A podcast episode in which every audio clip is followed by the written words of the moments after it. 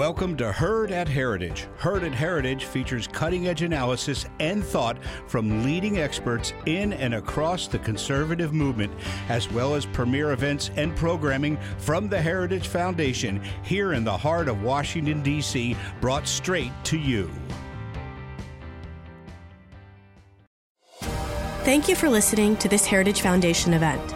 Every day, the Heritage Foundation holds important events with respected and influential leaders and policy experts on today's most important issues.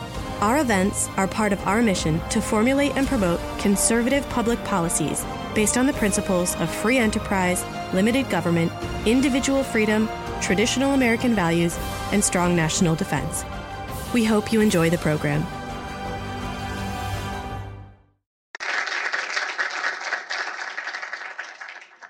Well, welcome everybody to the Heritage Foundation. My name is John Malcolm. I am the Vice President of the Institute for Constitutional uh, Government here, and we're delighted to have you here uh, for this event, which, by the way, is being co hosted uh, by the Clare Boothe Luce uh, Center for Conservative Women. So we're delighted uh, that they agreed to partner with us on this. So, this is an important time in our nation's history. We are delighted uh, to be joined by Senator Cruz. I will not give him the elaborate introduction that he richly deserves, but he does know a thing or two about the Constitution, having argued uh, nine cases before uh, the Supreme Court. Uh, and you had, I know, the privilege of clerking for the last Chief Justice to preside uh, over a president impeachment trial, and now you're going to be a juror in uh, looks like in uh, in one of the impeachment trials. So let's get right to it. So so several prominent Democrats have said that the president welcomed interference by foreign governments in the 2016 election, that he has invited uh, interference in the 2020 election, and that he ha- what he has done is far worse than anything Richard Nixon or any other president uh, has ever done before. What's your reaction to that? Well, I d- I don't think that rhetoric should surprise us uh, because we have seen Democrats using that rhetoric for three years now. Uh, they used that same rhetoric when Donald Trump was elected. Uh, they pledged impeachment from almost the minute he was elected, before he was swearing in, sworn in. Democrats uh, were publicly on record calling for his impeachment. Um, I think what we've seen in the House of Representatives, listen, partisan politics is not a new occurrence in Washington, but the behavior in the House has reached a, a new low because what has occurred there is, is utterly devoid from facts, utterly devoid from evidence. Um, for two years, Democrats were saying they wanted to impeach the president over Russia. And we heard Russia, Russia, Russia. The Mueller report was going to come. Robert De Niro on Saturday Night Live playing Bob Mueller promised he's got the goods, he's got him. And then that wasn't true. Uh, then almost immediately, uh, Democrats shifted to Ukraine. And what's funny is, is their rhetoric is, is virtually identical.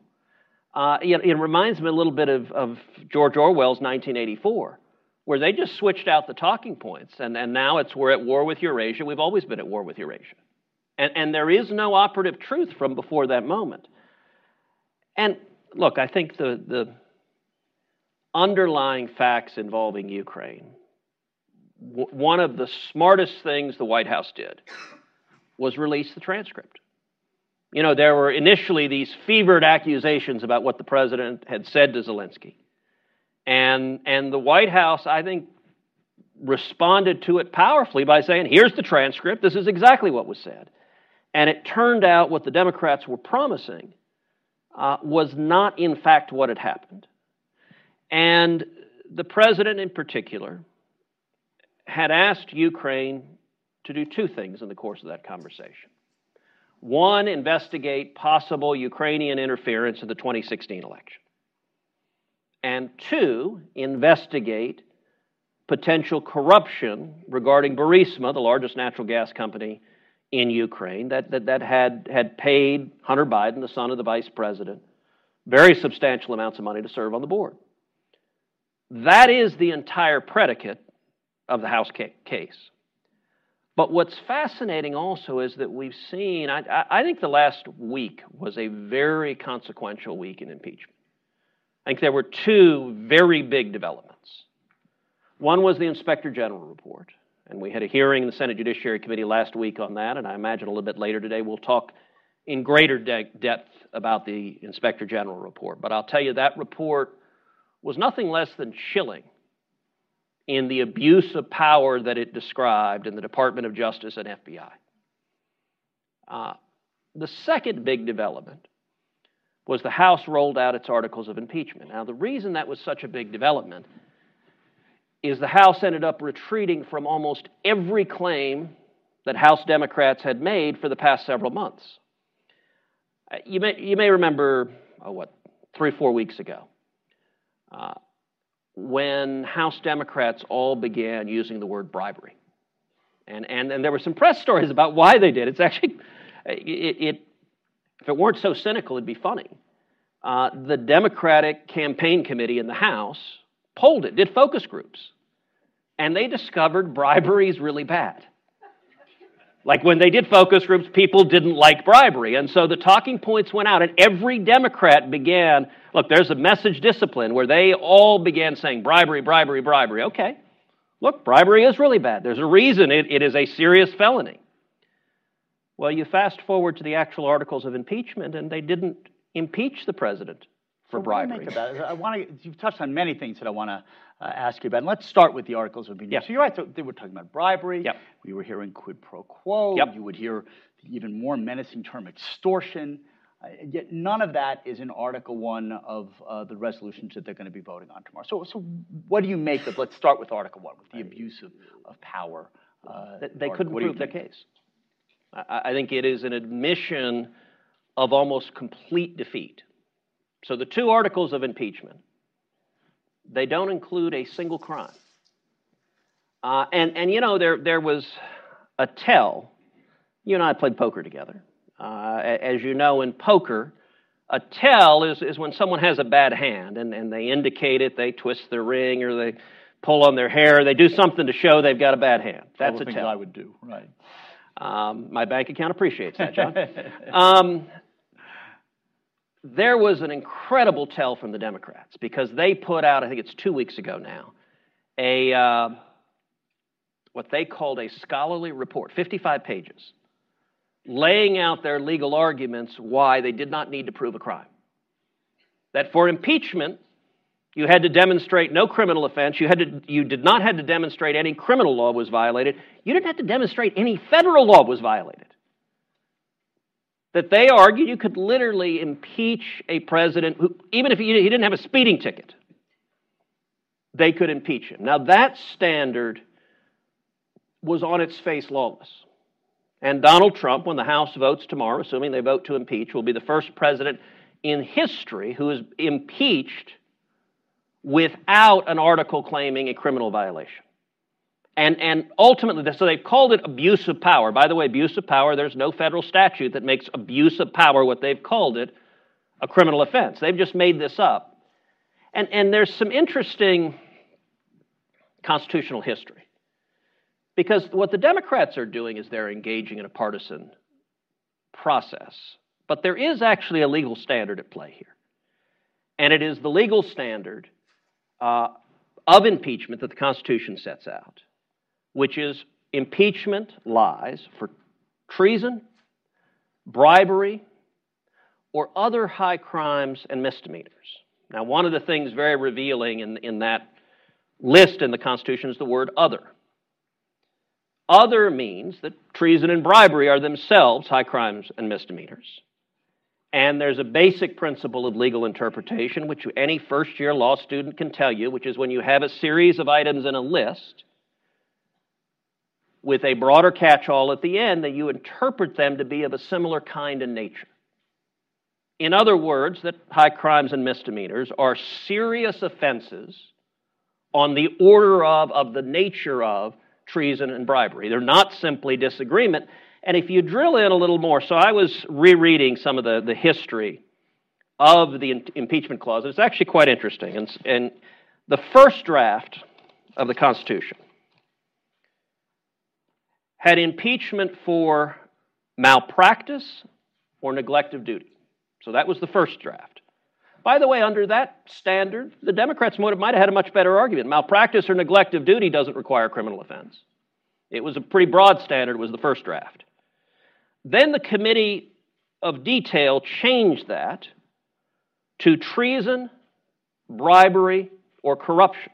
So that's the second version of the impeachment language. Then the committee of 11 changed that just to treason or bribery, so they took out corruption. Then during the constitutional debates, George Mason stood up and objected. And he said, impeachment for just treason or bribery, that's too narrow. And so George Mason proposed adding maladministration so that the clause would have read treason, bribery, or maladministration. And you know, Siri didn't understand it when, when, when George Mason said it. Uh.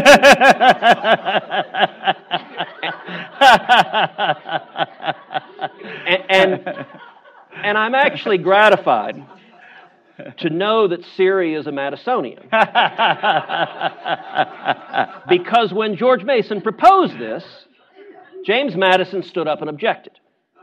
And he said, and I'm going to quote from him James Madison said that maladministration was, quote, so vague a term that it would be equivalent to a tenure during the pleasure of the Senate.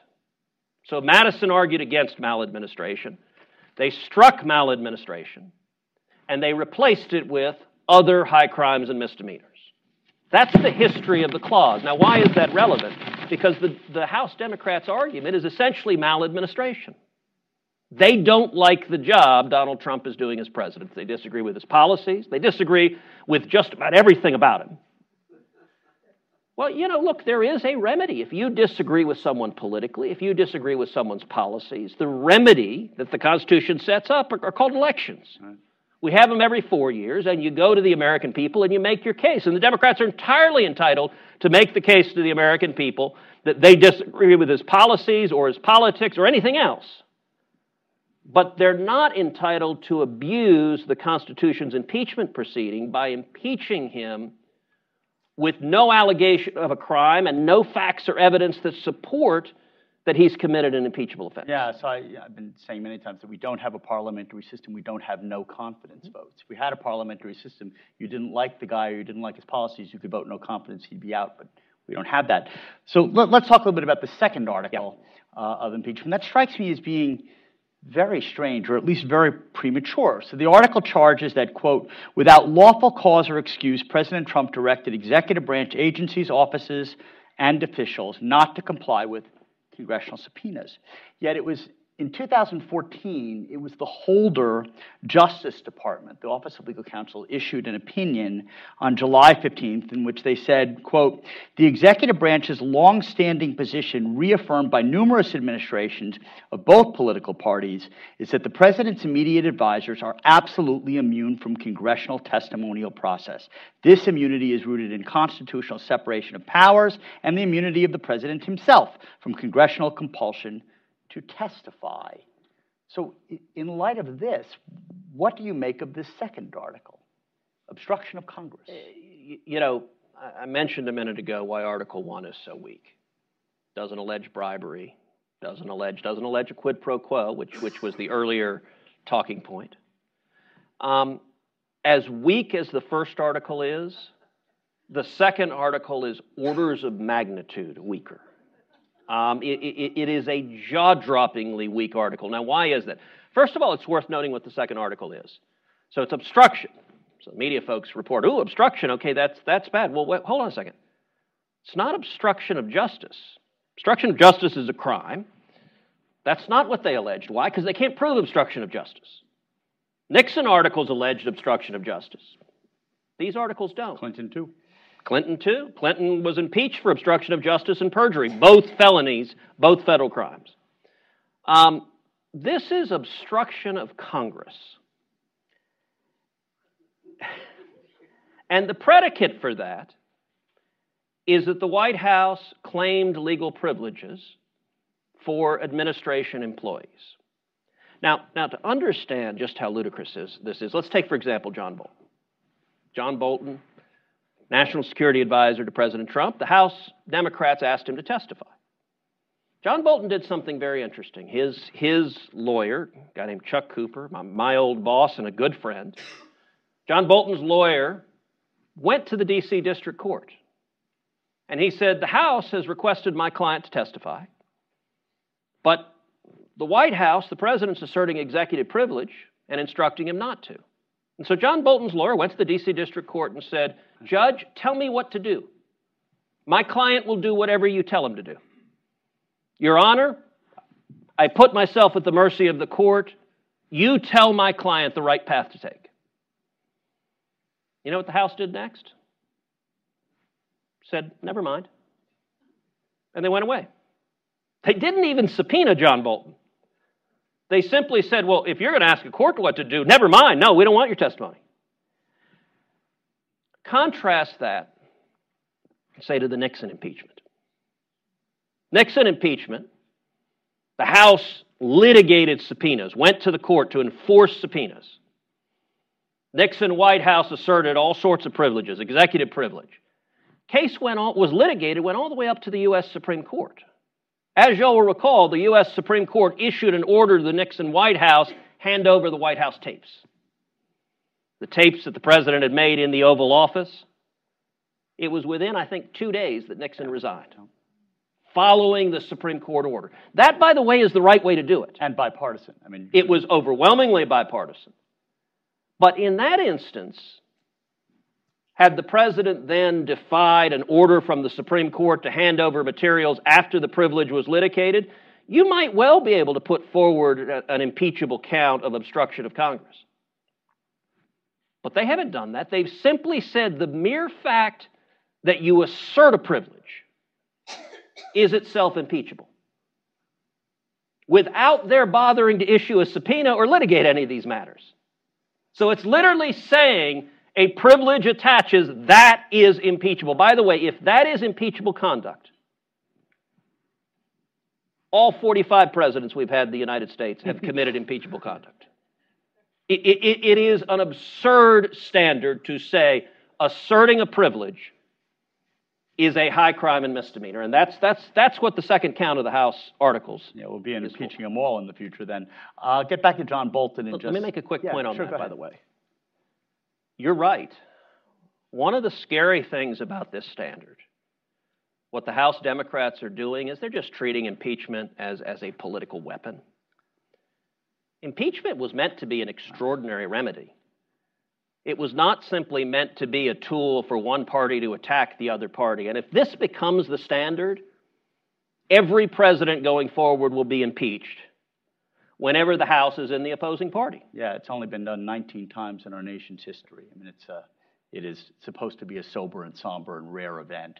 So you, you mentioned before about uh, Russian collusion, obstruction of justice with the Mueller investigation. So when I've been having discussions about this, people bring it up and sort of tie it all up. Yet it, it's not in either of the articles uh, that the House will vote on tomorrow. Do you Nope. expect this to come up in the Senate trial at all, or what will happen if it does come up in the Senate trial? Any any thoughts on that? Well, here, here's how I think the Senate trial is likely to proceed. We're going to see articles of impeachment, in all likelihood, voted out tomorrow. They will be delivered to the Senate. Uh, there are standing rules in the Senate on impeachment that govern impeachment, govern impeachment of the president. When the Senate receives those articles of impeachment, the first thing they do is they serve notice on the president and they serve notice on the Chief Justice of the United States, who, under the Constitution, will preside over the trial. Um, I think the actual trial, in all likelihood, will be in early January. Uh, if I were to guess a date, I would guess January 6th, which is the first Monday in January, I think is a likely start date. Um, and the way it will proceed is you will have first, you will have the House of Representatives and the House managers file briefs. You will have the White House file briefs. So they will start with legal arguments in writing. And then the trial, in all likelihood, will proceed. Well, the very first thing that happens is the Chief Justice swears in all 100 senators as jurors. And there's a specific oath that the senators take to do justice impartially. Uh, then what's likely to happen is the House managers will present their case, after which the White House team will present its case. Now, one of the things that's interesting is the Senate rules provide that senators cannot speak in open session. That means you're not going to be turning on C SPAN and seeing any of us doing withering cross examination or incompetent cross examination. Um, as much fun as it might be to go 15 rounds with Elizabeth Warren in the trial, which I would be more than happy to do, um, under the Senate rules, that can only happen in closed session, which means when the TV cameras are off. So all 100 senators will be in our seats. We're also not required, not allowed to have like electronic devices, which is liable to hospitalize half of us. You'll see some people shaking. um, and by the way, we are required to be there on penalty of prison. The sergeant at arms is empowered to come and put us in leg irons and, and put us in our in our desks if we are not there. Um, and I think the trial is likely to last anywhere from two to six weeks. Um, I think two weeks is, is likely the shortest it will go. Uh, the Clinton impeachment trial went six weeks. This could easily go six, seven weeks if if it gets drawn out. So let me ask you about that. It's skipping ahead a couple of questions. I'll come back uh, in a moment. But you've, now you've talked about the trial and you were talking about John Bolton. Obviously, some people have been calling for a long drawn out trial with you know, Hunter Biden and the whistleblower and Adam Schiff. And, and, and Senator Schumer has sent a letter demanding that, among others, Mick Mulvaney and John Bolton uh, be called to, to testify. So you, you've given a prognostication on how long, when you think the trial will begin and how long you think it will go. What is that trial going to look like? Sure. What should it look like? Well, let me say Chuck Schumer's letter was ridiculous on its face um, on many levels. Uh, number one, he asked for a series of, of witnesses that, that Senate Democrats wanted to call, and he made a threat. And his threat was to Mitch McConnell if you don't agree to this, I'll get Nancy Pelosi not to send over the articles of impeachment. Okay. like really? do, you, do, you, remember Blazing Saddles? Oh yeah. Like putting a gun to your head. If you don't do what I want, I'll pull the trigger. I mean, that's what Schumer. I, I've got a suggestion. Carry out your threat. Come on, Chuck. Show us it's not a bluff. Carry out your threat and hold the articles of impeachment. Let me suggest a date until November of 2020. And then we've got a different event that can resolve these issues. so that's his threat on the face of it. But as underlying substance, he lists a bunch of witnesses that he wants to call, including John Bolton, including Mick Mulvaney. Well, let me tell the Senate Democrats something right now. You can try to call every single one of those witnesses in the House of Representatives. You've got a proceeding going on right now. Nancy Pelosi, there's no reason they have to vote tomorrow. If they don't believe they've developed their factual record, they have every tool at their disposal to say, gosh, Chuck Schumer's given me a list of five, four witnesses we want.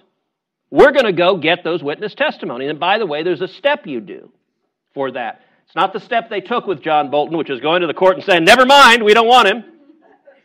The step is you issue a subpoena. Right and then you go to court and you litigate to enforce that subpoena. And, and, we've seen in past practice that doesn't take years, that typically takes a couple of months. They could do that. And the House actually, at some of these, in the instances in which they were trying to enforce these subpoenas, they were actually getting favorable rulings from the lower courts. But the House has every tool. And by the way, the House proceedings were blatantly one sided it, it was a, a partisan show trial. Why do I say that? The White House wasn't allowed to cross examine witnesses or even have notice of the witnesses, typically with much more than 24 hours' notice. And the Republicans were not allowed to call their own witnesses. So it was entirely a one sided evidentiary case. You only call the prosecution's witnesses, we don't call the defense witnesses. In any other trial, they'd be thrown out immediately on the face of it. Both sides get to call their witnesses. So Schumer's idea that well, let's make the Senate a, a fishing expedition for all the witnesses Democrats want. If they want witnesses, postpone the vote tomorrow, subpoena the witnesses, and let them come before the House. They're not going to do that because it's a political exercise. The right. facts don't matter. So I don't believe Schumer is going to get his request. I think Mitch McConnell said that today. I do think, however, on the other side, there is one side that has been denied a fair hearing, and that is the president. That's the White House. The House Democrats said, no, no, you, you don't get to call your witnesses. So, in my view, everything the House did wrong, I hope the Senate does much better. I hope the Senate, and I believe the Senate, we're going to conduct a, a fair proceeding. We're going to respect due process, unlike how the House did it. Now, what does that mean? That means both sides can present their case. The, the House managers, I'm confident, the House managers will be given the opportunity to present their case, to make their arguments, to present whatever evidence in the evidentiary record they have built. They've had a whole series of hearings to build their evidentiary record. They can argue their case in writing and orally. But at the same time, you better believe we're going to let the president present his case. So and, and that means if the president wants to call witnesses, if the president wants to call Hunter Biden, if the president wants to call the whistleblower, I think the Senate should allow him to do so. I think that's only fair and right. The prosecution has, has, put their witnesses on already. The defense hasn't had a chance to call a single witness. So let's get into a little bit about, about sort of the underlying facts. So mm-hmm. the president said, with respect to Ukraine, several times in addition to the July 25th call, that he had three reasons why he, why he was hesitant uh, to you know, provide the funds to Ukraine. This is one, that the United States provides too much aid to European countries. Other European countries don't pull their fair share. He's made that statement long before any of this falderala uh, all came up. Uh, but you had two other things that a number of the witnesses that appeared before the House Intelligence Committee, mostly career diplomats, referred to as false narratives. Uh, so one was about alleged Ukrainian interference in the 2016 election, the other was about their intent to go after corruption, including Burisma. And I want to ask you about, about each of those. So let, let's start with Ukraine. So you were actually asked the other day by Chuck Todd about whether you thought the Ukrainians had attempted to interfere in the 2016 election, and you, you said you thought they had, and he suffice it to, say, was incredulous in his reaction. Yet it struck me when you gave that answer. So, right after the president won, and before he took the oath of office, for instance, Politico ran an article dated January 11, 2017. It says Ukrainian efforts to sabotage Trump backfire. Kiev officials are scrambling to make amends with the president elect after quietly working to boost Clinton. It's also been widely reported that there was an American, a Ukrainian American named Alexander Chalupa who was working with the Clinton campaign, running around Ukraine trying to dig up dirt on Trump. And in 2018, a Ukrainian court uh, held that for the express purpose of helping the Clinton campaign, a Ukrainian politician named Sergei Leshchenko and the head of the anti corruption unit, a man named Artem Sytnyk, had illegally leaked the so called black ledgers that showed the payments from a pro Russian Ukrainian party to Paul Manafort to the Clinton campaign. So, in, in light of this, you know, was the president wrong to have a skeptical view about potential Ukrainian interference in the 2016 election and to ask for their assistance to get to the bottom of what actually happened? Well, John, you're obviously a Soviet spy. you know, one of the bizarre things uh, about the age of Trump is Donald Trump has broken the media. Uh, they're fundamentally broken. They, they, they are shattered husks. There used to be such a thing as journalists. Now, they always had some bias, but they used to at least try to report on these things called facts.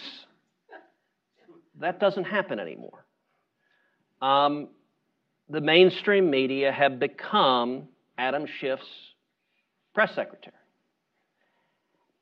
As a consequence, you know, we talked before about how the Democratic talking points have changed so rapidly, and the press is happy to dance to whatever tune. Give me today's talking points. Whatever tomorrow is, the press will say exactly the opposite thing tomorrow if they're given those talking points.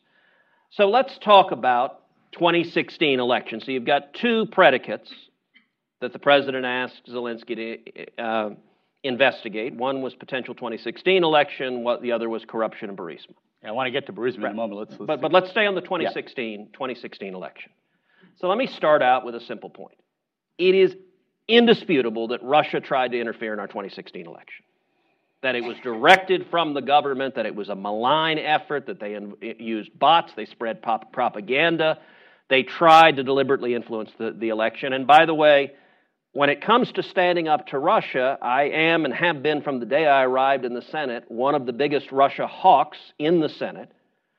Uh, part of the sort of amusing talking points is suddenly Democrats have discovered Russia's bad. It's really a very funny thing. These same Democrats who, look, some of us remember, it was actually on ABC News when, when Obama was sitting with Medvedev and said to a hot mic, Tell Vladimir I'll have more, uh, more flexibility after the election. Some of us remember, look, Ukraine, when you had student protesters in the Maidan Square, I, I went to Ukraine. I went to Kiev and stood in the Maidan Square. I met with the protesters and was publicly calling on we should be providing lethal assistance to Ukraine to defend themselves against Russian tanks. They want to defend themselves, but we should be giving them lethal weapons. By the way, what did the Obama administration do on that? Refused to give them lethal weapons, sent them teddy bears, blankets, and MREs. Now, I don't know about you, but in my experience, it's very hard to fight off a tank with a teddy bear. what has Trump done on Ukraine? He's actually sent them javelins, lethal defensive weapons to take out Russian tanks. So you look at the substance of it. But when it comes to election interference, let's on election interference, yes, Russia, Putin is a KGB thug. Russia tried to interfere with the election. Now, here's the game the media is playing right now because Russia tried to interfere with the election. The media is pretending nobody else tried to interfere with the election. You know what? Election interference isn't new. Other countries try to interfere in our elections all the time. China tries to, North Korea tries to, and yes, Ukraine tr- tries to. Now, when I said that to Chuck Todd, he immediately lit his hair on fire and began running in circles. He did look, the evidence is clear and simple. You went through the facts of it. Okay, the sitting ambassador from Ukraine in 2016, fall of 2016, wrote, wrote an op ed publicly blasting Donald Trump, the candidate. This is in the middle of the presidential election. And the Ukrainian embassy pushed it out on their official email. Now, just for folks that like don't understand, that is really unusual. Sitting ambassadors from foreign countries don't typically take sides in a presidential election. The Ukrainian embassy took an official side and blasted it out. The sitting interior minister of Ukraine publicly blasted Donald Trump during the election. Said it was a, what, a danger to human values or something like that. The former prime minister of Ukraine publicly blasted Donald Trump during the election. Two parliamentarians in Ukraine publicly accused the Ukrainian government of trying to influence the election. All of these are facts.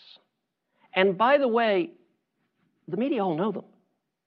These are not new. The story you read from, and, and if you want to just read one story, you should read from that Politico story. It's a very detailed Politico expose. It goes into a lot of detail about what happened. By the way, the journalist who wrote it is now a journalist at the New York Times that famed right wing outlet. So, the operative talking point of Democrats in the media is if you refer to facts that were re- written about in Politico and the New York Times and The Economist and the Financial Times, if you refer to facts, you are a Russian stooge. By the way, Washington Post officially called me that the day after the Chuck Todd election, a Russian stooge. Never mind that my family was imprisoned and tortured in Fidel Castro's Cuba. Never mind that if you come to my office, there's a gigantic painting of Ronald Reagan standing in front of the Brandenburg Gate saying, Mr. Gorbachev, tear down this wall. Never mind that today, the Senate passed the National Defense Authorization Act that includes my legislation to sanction Russia and stop the Nord Stream 2, to literally take billions of dollars out of the pockets of Putin to be used for military aggression and also to benefit Ukraine. They nonetheless say simply if you acknowledge the facts that Ukraine, a number of officials in the Ukrainian government, current and former, tried to actively influence our election, that saying that means you're a stooge for Russia. And I assume the president, as a result of that, was per- acting perfectly reasonably by saying, look, we have these concerns. Tell us what happened here. Help us out here. We know as an unequivocal fact that it is a legitimate governmental objective to investigate foreign interference in the 2016 election. We had an entire independent counsel and two years and tens of millions of dollars spent investigating potential foreign interference in, in, our election. And by the way, since I used the word potential, the reporters are all freak out. Oh, that means you said they didn't. Yes, Russia interfered in the election. But, but the game, and the reporters play this game, they, they try to ask, people, ask Republicans, are you saying Ukraine and not Russia interfered? No, we are not saying that. We are saying there are lots of bad actors in the world. And Ukraine was not on the sidelines, they were not ambivalent. And the reason that, that, that, the press doesn't want to report on it is it's contrary to the narrative. The Dems have a narrative right now. And the media views their job as we must defend the narrative at all costs. Facts be damned. So let's go on to the second narrative. Mm-hmm.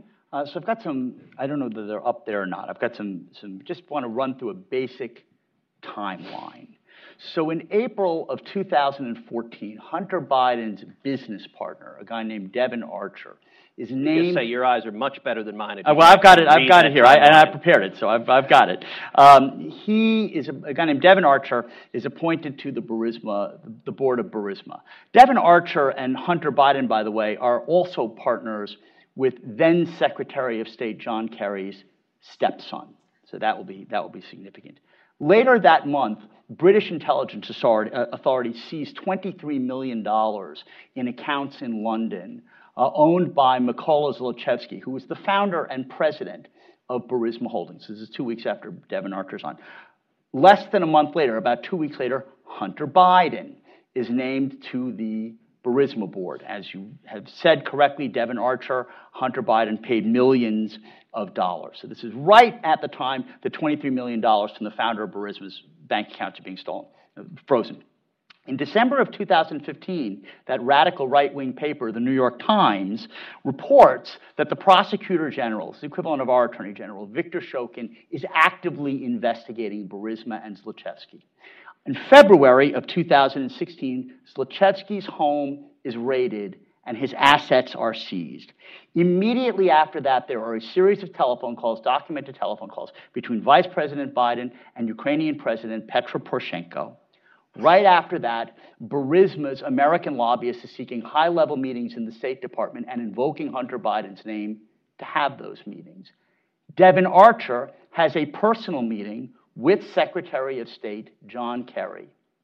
Assistant Secretary of State Victoria Nuland comes out and publicly says that Victor Shokin should be fired.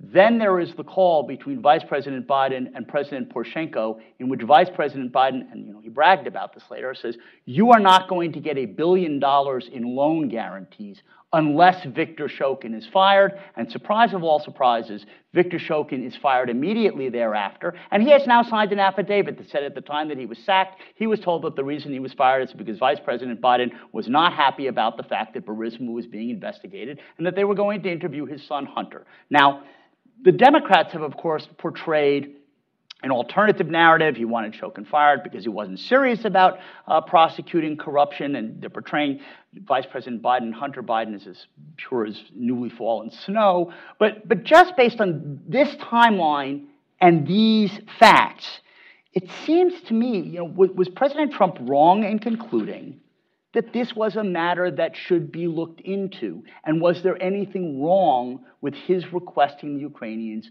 to cooperate in that? The central legal and factual predicate that unravels the entirety of the House impeachment, Article 1, is that the president and the federal government has a legitimate and important law enforcement authority to investigate corruption. That is unquestionably the case. And in this instance, the facts were more than sufficient to justify investigating corruption. You know, we just saw last week an inspector general report where, where all of the Democratic talking heads say, oh, you just need the tiniest predicate to open an investigation. Mind you, on the Republican nominee for president in the middle of a presidential campaign. In this instance, so actually, just a couple of hours ago, the Joe Biden campaign sent out fundraising emails. Uh, fundraising off of me and fundraising because I said some of what you just said on Sunday on George Stephanopoulos. And the Joe Biden campaign hyperbolically says Ted Cruz is running around lying about Uncle Joe. I don't know if they called him Uncle Joe. now, I find it interesting because I, I fully expect the media to, to dutifully either ignore everything or to repeat that spin. And, and in fact, I do actually think there may be a formal legal obligation on reporters at every major network that when any reference to Burisma comes up, they must say, this has been debunked, investigated and debunked. I actually think they're like reading a card because they say it with such regularity, including Stephanopoulos, who interrupted me in the middle. Well, well, this has all been investigated. It's like, well, after you, almost, as he was letting you go. I mean, it's like he slipped it in. I, so Joe Biden campaign, their emails say these are lies. Let's talk about truth and lies. Is it a fact that Hunter Biden was paid anywhere from $50,000 a month to $83,000 a month to work for Burisma, the largest natural gas company in Ukraine? And Joe, since your campaign says I'm telling lies, let's answer the question directly. Joe, is that a fact or is it false? Was your son paid at least $50,000 a month from Burisma? That's a fact. And I encourage, if it's not, feel free to correct the record. 83,000 uh, the amount by the way is in dispute on the public records. $83,000 a month works out to a million dollars a year. To put that in a frame of reference, do you know how much directors at ExxonMobil get paid? Well, I do because I watched John Stephanopoulos. But $110,000 a year is what ExxonMobil pays in cash compensation to its directors. So Hunter Biden was making nearly 10 times what a director of ExxonMobil makes. Now, listen, I'm from Houston. I actually know a lot of people who are on the boards of natural gas companies. You know what they tend to be? Geologists, geophysicists. They tend to know something about drilling for natural gas. Hunter Biden had zero experience. So, look, on its face, gosh, why are you giving a million bucks a year to a guy with no oil and gas experience? And could it be the fact that his daddy is vice president of the United States? Number two, this goes back to the Biden campaign again. There is video, which I've tweeted out before. You got to watch the video of Joe Biden bragging. He's really proud of it. He's bragging about how he told the president of Ukraine that he was going to hold up $1 billion in foreign aid loan guarantees. $1 billion. Almost like Dr. Evil and $1 billion. Until the president of Ukraine fired the prosecutor who was potentially going after the company that was paying his son a million dollars a year. And he's going to interview his son. Now, Joe Biden is on video bragging. He said, six hours later, I got it done. Son of a bitch. He throws that out there. Okay. Joe, you said you got it done. I didn't say you got it done. You said you got it done. Is that a fact, Joe? And what is so bizarre is those facts on any level they're what they're accusing Donald Trump of doing. Right. Except at a massive level for p- potentially personal corruption. Now, look, do I know if there was underlying corruption? No. That's why it's reasonable to investigate it. Is there enough on the face to say, this is kind of fishy? Right. Yes. That means it can't be impeachable for the president to say, we should investigate it.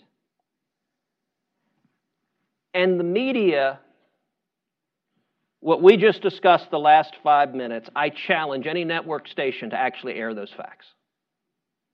Because you are actively engaged in a disinformation campaign.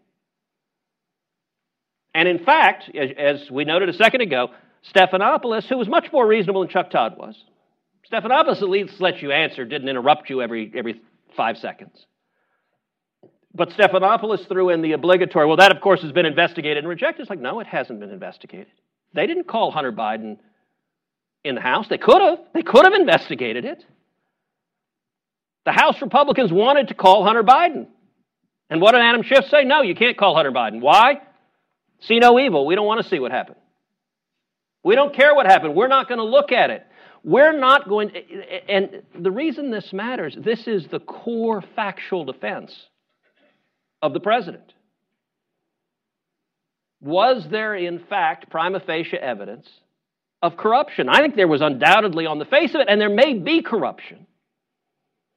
And it seems none of the ace investigative reporters at our mainstream media care remotely if there was, in fact, corruption. That's why, at the end of the day, the outcome here is transparently obvious to anyone. Let me ask you a couple of questions. I know you have a, a hard stop, but there are a couple of related issues that I want to hit before we let you go. Uh, so, when the, the Democrats in the House Intelligence Committee released their impeachment report, it became, it became quite obvious that, that uh, Committee Chairman Adam Schiff had subpoenaed telephone records involving the ranking member, uh, Devin Nunes, records from the president's private attorneys, Rudy Giuliani and Jay Sekulow, and from a journalist uh, named John Solomon, among others. And this strikes me as being a fairly outrageous thing to do, certainly a very dangerous thing to do, yet no one really appears to be talking about it. And I wanted to get your reaction to this. Look, it is part and parcel to how the Democrats in the House handled the entire impeachment. Imagine this in your life. You have a lawyer a lawyer who is presumably protected by attorney client privilege, a lawyer who is defending you in some matter, some civil matter, some criminal matter. That relationship, you want to talk about the foundation of our justice system. Look, there, there are oppressive legal systems where you don't get a right to a lawyer. You don't have an advocate. You don't have attorney client privilege. Instead, you have a star chamber that denies you due process and that tries and convicts you regardless of the facts. The Russian judicial system is very much like that. The Chinese judicial system is very much like that. Oppressive tyrannies know how to do this. To have a House committee chairman subpoenaing the phone records of the president's own lawyers and his colleagues Devin Nunes is the ranking Republican member on his committee. Not only subpoenaing those phone records, and by the way, reporters, you know, reporters used to care about government seizing the phone records of other reporters. In this instance, this fellow John Solomon, who I don't know, but, but he's one of the few reporters who seems willing to actually report on these things. So the media, it doesn't, it doesn't matter. What's perfectly fine to go after him. He's not following the talking points. So let the jackboot of government come down on him, seems to be the position of the media. I, I, think it is outrageous. And not only that, by the way, Adam Schiff then leaked that all to the media. So not only did he, did he go and subpoena the records, he then selectively leaked what he thought would be damaging. It actually fits very well into the abuse of power at the Department of Justice and at the FBI. And, and John, you and I are both yeah. alums of the Department of Justice. Yep. Listen, I revere the U.S. Department of Justice. It has a tradition for decades of being nonpartisan, of professionals at, at DOJ, at the FBI who enforce the law, who follow the law without regard to party. I have said a number of times that one of the worst legacies of the Obama presidency was the deep, profound politicization of the Department of Justice and the FBI, law enforcement, and intelligence in this country.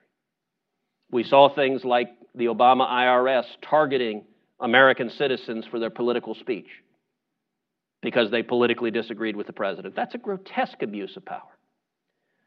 The Inspector General's report is stunning. It's 434 pages. I would encourage folks read the executive summary. Executive summary, I think, is about 12 pages. Now, it's pretty dense, it's small print, and it's pretty dense reading. But it is as chilling an indictment of our federal government as I've ever read. The Inspector General report, and by the way, the Inspector General, Michael Horowitz, was appointed by Barack Obama. He's not some Republican hatchet man, he's an Obama appointee who put out this report and he details 17 material misstatements that DOJ and the FBI made to the FISA court, the court that, that, that approved a wiretap on Carter Page, an advisor to the Trump campaign. The pattern is stunning. Look, I watched James Comey do an interview on the Sunday show where he just said, Gosh, we were sloppy. No, it's a lot worse than sloppy. It was a deliberate abuse of power. And, some, and the 17 that are detailed, you don't get to say, well, you know, I guess we were just did. Let me give an the, the most stunning one, and this is again something the media doesn't seem to want to cover. The most stunning one described in, in that Inspector General report is a lawyer at the FBI deliberately falsified and fabricated evidence. And, and here's what happened. So Carter Page is this foreign policy guy, and apparently he talks to a lot of Russians. And that's part of what the case they were making to the FISA court. We want to monitor him, we want to wiretap him because he's talking to a lot of Russians, including some sketchy characters who are Russian. Now, if you're te- asking a court for a warrant to do that, it is at least relevant to know if, when he's talking to the Russians, is he doing so on behalf of the American government? Like it's a very different inference if he's talking to sketchy people in Russia because the federal government wants him to. Is he their spy or our spy? so, what does the FBI do? They send an email to the CIA. They say, hey, is this guy, Carter Page, a source for the CIA? CIA emails back, yes, he is a source for the CIA. So, the guy going to talk to the Russians apparently was doing so cooperating with the CIA and helping the CIA out. Now, I promise you, 100 out of 100 federal judges, if you're trying to get a wiretap on that guy, would want to know that he was a CIA source because it's central to whether or not you authorize that wiretap. So you get email from the CIA to the FBI. What does the Assistant General Counsel do? He goes into the email and he alters it it says, yes, he was a source. I'm paraphrasing slightly. He types in, no, he was not a source. So it's not a slight alteration. It is 180 degrees opposite. He then takes that fraudulent email. This is the Assistant General Counsel of the Federal Bureau of Investigation. takes that fraudulent email he had just created. He sends it over to DOJ and they rely on it as the basis for a sworn statement to get the FISA warrant. Now, let me say a couple of things quickly on this. Number one, it is an absolute miracle that the Inspector General found this. You want to talk about phenomenal investigatory process. Some investigator, some lawyer, found the original email from the CIA, the forwarded email from the FBI, compared them, and said, wait a second, these words aren't the same. That is amazingly careful investigation. Here's a detail that I didn't get to in the hearing last, last, time, uh, last week because I didn't have time. So, Inspector General goes to the Assistant General Counsel of the FBI. Says, hey, we got these two emails. They're different. How did it change? Inspector General report says the Assistant General Counsel says, oh, I don't know. I don't know how it changed. So he initially said he had no idea how it changed. And then when they pressed him further, he said, Yeah, I did it. I changed it. Now, That individual has been referred, as I understand it, according to the Inspector General report, for criminal investigation. I got to say, if you or I did this in any legal proceeding, car wreck case, if you're in front of a judge in a car wreck case, and you fraudulently doctor evidence and submit it to the court, I'm telling you right now, you're serving jail time. That was the Federal Bureau of Investigation because they, they wanted to get Donald Trump that much. So I know you got to run, I, but my last question was related to this report, and, and you've answered a lot of it, but there were a couple of other things I just wanted to quickly yep. ask you about. So one, so John Durham, who's the Connecticut yep. U.S. attorney who's been assigned by Attorney General Barr to look into whether or not crimes were committed, he, he issued a rather cryptic statement that said, well, Michael Horowitz, you were limited in the universe that you looked at to FBI, DOJ reports, and a couple from the State Department. I'm not so limited. I'm interviewing people from other agencies. I'm interviewing agents in other countries. I'm looking at a lot more documentation. And I disagree with your, uh, or I, I, I, don't, I'm not in complete agreement with your statement that there was an adequate factual predication to begin this investigation. So I want to ask you one, what you make of that. And two, how do you think, if at all, this is going to play during the impeachment trial that you're about to undertake? Well, both John Durham and Attorney General Barr put out statements when the IG report came out that were really unusual. They both basically said there's a lot more to come. Um, what the media and the Democratic talking points, although I repeat myself, um, focused on obsessively was a conclusion of the IG report that they did not find documentary evidence of political bias behind the decision to open the investigation. Now, look, I disagree with that particular conclusion, but that particular conclusion is a tiny part of the report.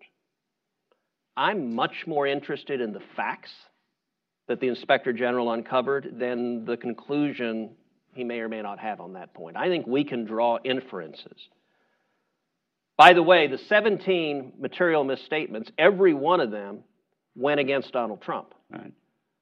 Which starts to suggest listen, you pull out a quarter and flip it, the odds are 50 50. The odds of flipping a quarter and getting heads 17 times are less than 0.001. There was a consistent pattern at every level. And by the way, the key decision makers were virulently partisan. I mean, we have their text messages where they they loathe Donald Trump and, and, and, and want him to lose. Now, you're entitled to have that view, but you're not entitled to abuse the FBI and Department of Justice. And look, I find it astonishing. So I worked at DOJ under George W. Bush. I worked in the Texas Attorney General's office as Solicitor General five and a half years.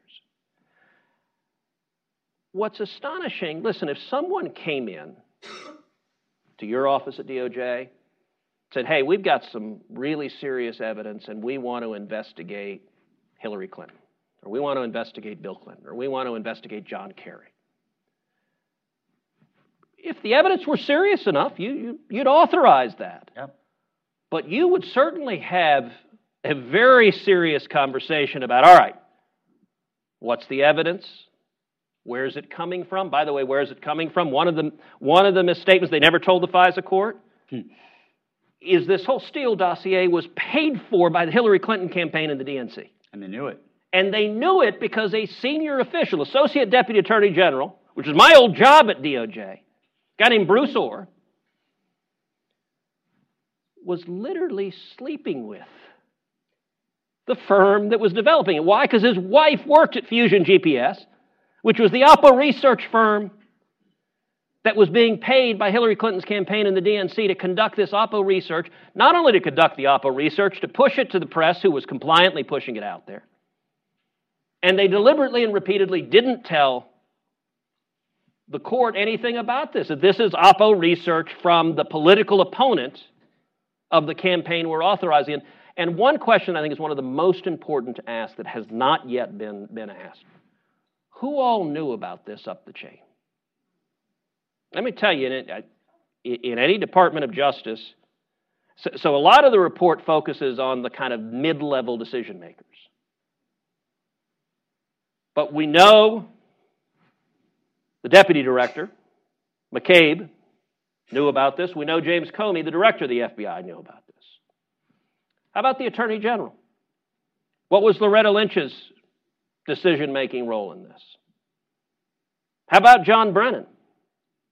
How about the national security advisor at the White House? How about President Barack Obama? How about Joe Biden? Were they briefed on this? There seems to be nobody asking these questions.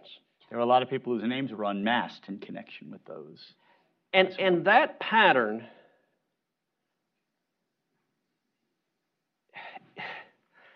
there's an element in, in, in which all right, there's, there's a popular meme irony is dead. Irony truly is dead. You've got reporters clutching their pearls and say, it is outrageous to investigate your political opponent. Well, the Obama administration did that. In this instance, we have a phone transcript where Trump said, Hey, do us a favor, investigate this, this, this, corruption. Sadly, Ukraine didn't investigate it. It appears nothing came from it. It's why they can't prove bribery. It's why they can't prove quid pro quo. Bribery takes an agreement. The testimony in the House is the Ukrainians didn't even know about this stuff. That's why they can't prove bribery, because they're looking at the elements of the offense going, wait a second, we don't meet the elements of the offense. That's a problem. But you know what? There was an administration that ordered, okay, one of the talking points now is, aha, there are no spies. James Comey said, I'm vindicated. We didn't spy on the Trump campaign. You know, in Texas, sometimes I go to farms and ranches. And let me just say what James Comey said on that you can find in most farms and ranches out in the prairie. The Inspector General report describes how they sent four confidential human sources to spy on the Trump campaign, wearing a wire, taping the Trump campaign, including, by the way, they say a senior advisor, a senior leader of the Trump campaign who wasn't implicated. So they don't say who that is, but that's presumably someone. Let me tell you, if the FBI is sending confidential human sources wearing a wire to tape you, yes, you're being spied on. And if they are setting up a wiretap of an advisor to your campaign, yes, you are being spied on, and no amount of media spinning or Democratic spinning can change that. And when you read the Inspector General report, it makes me angry for all of the dedicated professionals at the FBI and DOJ, seeing their institutions treated like the repository for the most effective Oppo research in the history of politics. Look, Oppo research is not new in politics. What's new is having the FBI able to send in spies with wires to go uh, and get wiretaps to go push your, your Oppo research. But it also makes me angry because it's evident that the senior leadership believed they'd never be held for, to account. One of the reasons why you or I, if that had happened at DOJ, would have said, we better make sure everything's right because you know your career and potentially your freedom, not in being incarcerated, hangs in the balance of did you cross every T and dot every I? And this was the best defense of it is it was grossly negligent and incompetent. But it's cavalier. They didn't give a damn because they hated Donald Trump, and so sure, Go do it. And, and, and that, and you know what? They were certain Hillary Clinton would win.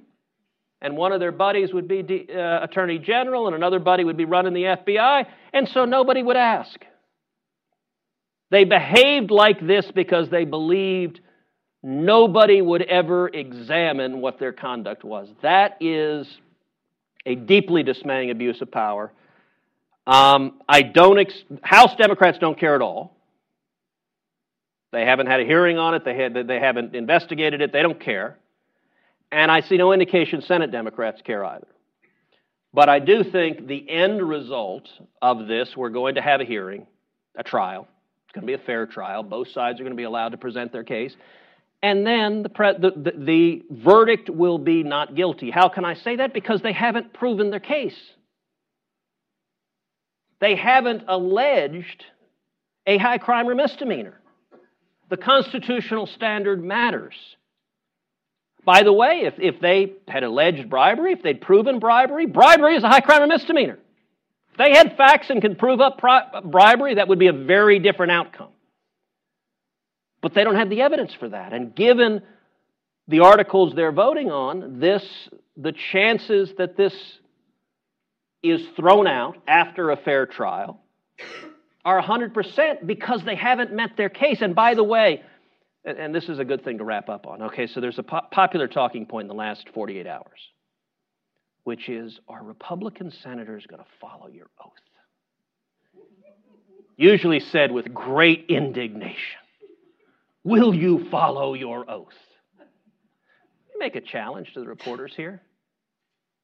Have you asked a single Democrat that? Have you asked any Democrat that? Elizabeth Warren will be a jury in this juror in this trial.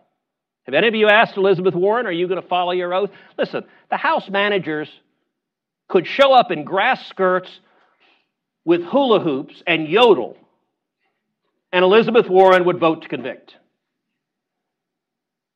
But yet, no reporters asking Elizabeth Warren or Bernie Sanders or any of the Democrats, are you going to follow your oath? They're all going to vote to convict, except maybe Joe Manchin, maybe a couple of others. But every Democrat running for president is going to vote to convict. Why? Because of partisan rage and they hate Donald Trump, and it doesn't matter. By the way, they wanted to impeach him before they knew about Ukraine. 93 House Democrats voted to impeach him because he criticized the so called squad. And so, I'll tell you what following your oath as a senator is is actually following the law, which is requiring that the constitutional standard be met of high crimes and misdemeanors, and this ain't it. But these are the days we're living in. Senator, thank you so much for being here with us today. I'm very kind. Thank you.